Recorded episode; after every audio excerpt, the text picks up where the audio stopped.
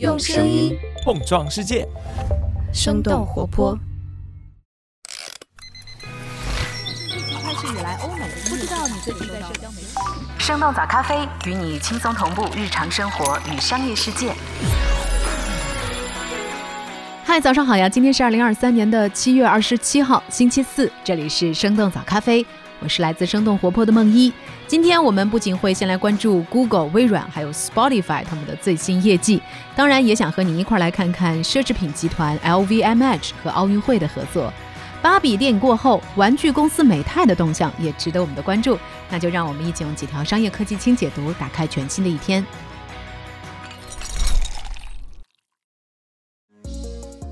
Alphabet 营收利润超预期，Google 广告重回增长。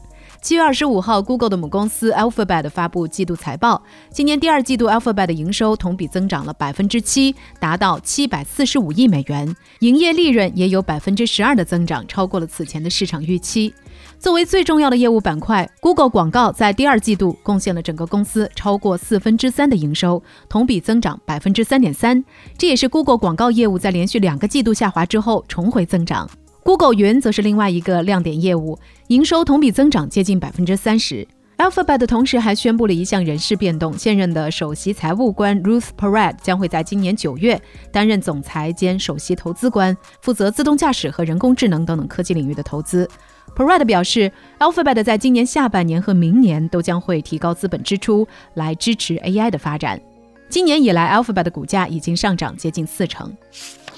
微软第四财季整体业绩超预期，云业务增长放缓。七月二十五号，微软发布了二零二三财年第四季度以及全年的业绩。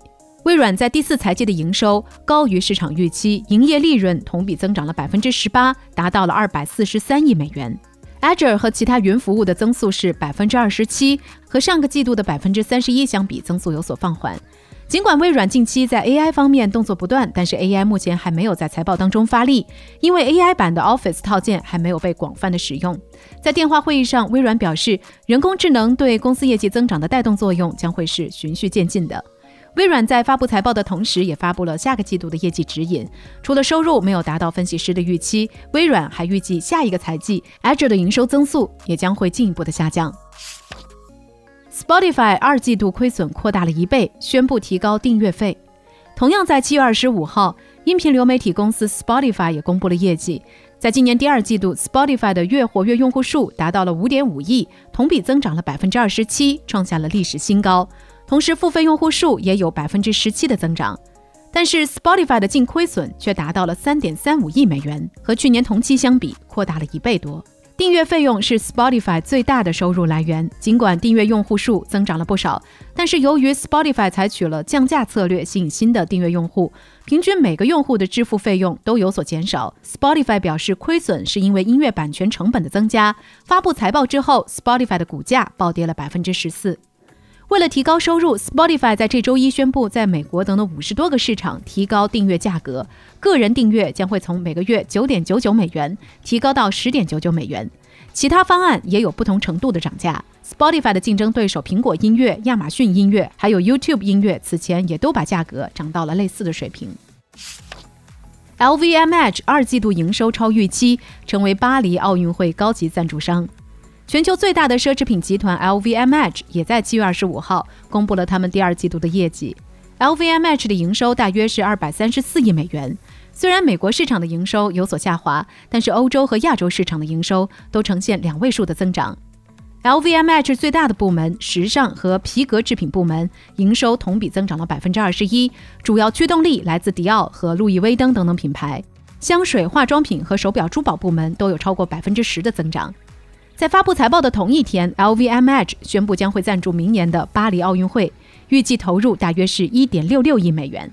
这是目前巴黎奥运会最大规模的赞助。合作协议涉及旗下多个品牌，奥运奖牌将会由珠宝品牌 c h a m e 来设计。明月轩尼诗生产的葡萄酒和烈酒将会在奥运会期间用于招待客人。LVMH 还将会为法国代表团来设计服装。特斯拉中国市场二季度营收大涨。七月二十五号，特斯拉披露的文件显示，今年四到六月，特斯拉在中国市场的收入是五十七亿美元，相比去年同期增长了百分之五十一，高于特斯拉在其他市场的表现。美国目前仍然是特斯拉最大的市场，占到了全球收入的一半左右。中国市场的收入则占到了四分之一。不过，特斯拉并没有披露具体地区市场的销量表现。根据乘联会统计的数据，特斯拉今年前六个月在中国的市场零售总量突破二十九万辆，同比增加百分之四十八点九，在国内新能源汽车市场的占有率达到百分之九点五，仅次于比亚迪，排名第二。TikTok 八月将会在美国推出电商业务。根据《华尔街日报》七月二十五号的消息，TikTok 在美国的电商业务有了具体的时间表。TikTok 将会在下个月推出正式的服务，和 Shein 以及 Temu 等等平台来竞争。知情人士透露，TikTok 将会为中国制造商和商家存储和运输商品，包括服装、电子产品和厨房用具，还将负责营销、交易、物流和售后服务。TikTok 的计划和亚马逊的 Sold by Amazon 计划类似，将商品的不同渠道进行了整合。知情人士透露，TikTok 今年的目标是把商品交易总额提高到两百亿美元。除了电商业务的调整，TikTok 还宣布即将增加文字贴文功能。TikTok 最初作为短视频平台进入市场，去年开始增加了图像功能，试图和 Instagram 来竞争。科技媒体 TechCrunch 认为，TikTok 增加文字功能可能要和 Twitter 以及 Meta 的 Threads 展开竞争。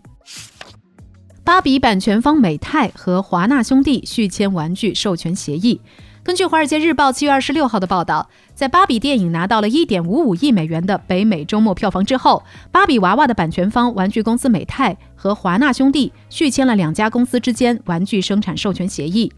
在过去的二十年时间里，美泰一直为华纳兄弟制造玩具、玩偶，还有玩具车等等类别的产品，包括华纳兄弟旗下的五十多个知名的 IP，比如超人、蝙蝠侠、哈利波特和近两年热映的美剧《Ted Lasso》。不过，双方都没有透露合同的期限和金额。除了华纳兄弟，美泰还在去年重新夺回了迪士尼公主系列玩具的授权。美泰和迪士尼从上世纪五十年代就开始了合作，但是在二零一六年之后，迪士尼把白雪公主、灰姑娘以及冰雪奇缘等等一系列公主 IP 授权给了美泰最大的竞争对手孩之宝。在生产其他公司的授权玩具之外，芭比电影也展示了美泰把自己 IP 商业化的策略。根据《纽约客》的报道，美泰计划根据自己的玩具制作四十五部影片。《华尔街日报》的分析显示，仅仅芭比一部电影，华纳兄弟就要向美泰支付两千五百万到五千万美元的合作费用。京东社区团购业务升级为京东拼拼。根据三十六氪七月二十五号的报道，京东的社区团购业务惊喜拼拼发布公告，表示将会对品牌进行升级，改名为京东拼拼。二零二零年底，京东整合自己的多个社区团购业务，成立了惊喜事业群，其中惊喜拼拼是最核心的业务。不过，在二一年的第四季度，惊喜拼拼每天的下单量和成交额只有多多买菜、美团优选的五分之一。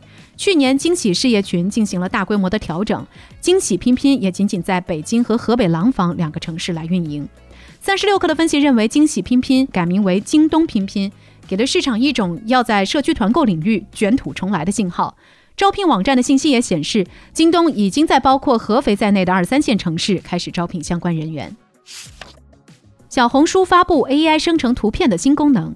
根据界面新闻七月二十五号的报道，小红书上线了一个名字叫“此刻”的新功能，支持发布纯文字内容，同时由人工智能来生成配图。用户直接输入文字，人工智能就会根据笔记内容一键配图。此外，用户还可以发布涂鸦，将想法画出来。AI 可以对涂鸦作品进行一键美化，目前已经提供简约插画、皮克斯和黑白线稿等等风格。小红书的新功能也在最新版的应用当中对全部用户开放。我们之前的节目也提到过，小红书从三月就开始筹备独立的大模型团队。四月份，小红书上线了一款名字叫做 Trick 的应用，主打 AI 绘画的功能。用户上传自拍和风景照片之后，后台的 AI 算法将会自动生成艺术创意图片。所以聊到这儿，我们也很好奇，想问问你，你愿意让人工智能来给你的笔记配图吗？你最近还尝试了哪些有趣的 AI 工具？欢迎在我们的评论区和我们一块儿来分享吧。这就是我们今天的节目了。我们其他的成员还有监制泽林、监制一凡、声音设计 Jack、实习生亏亏。感谢你收听今天的生动早咖啡，那我们就下期再见。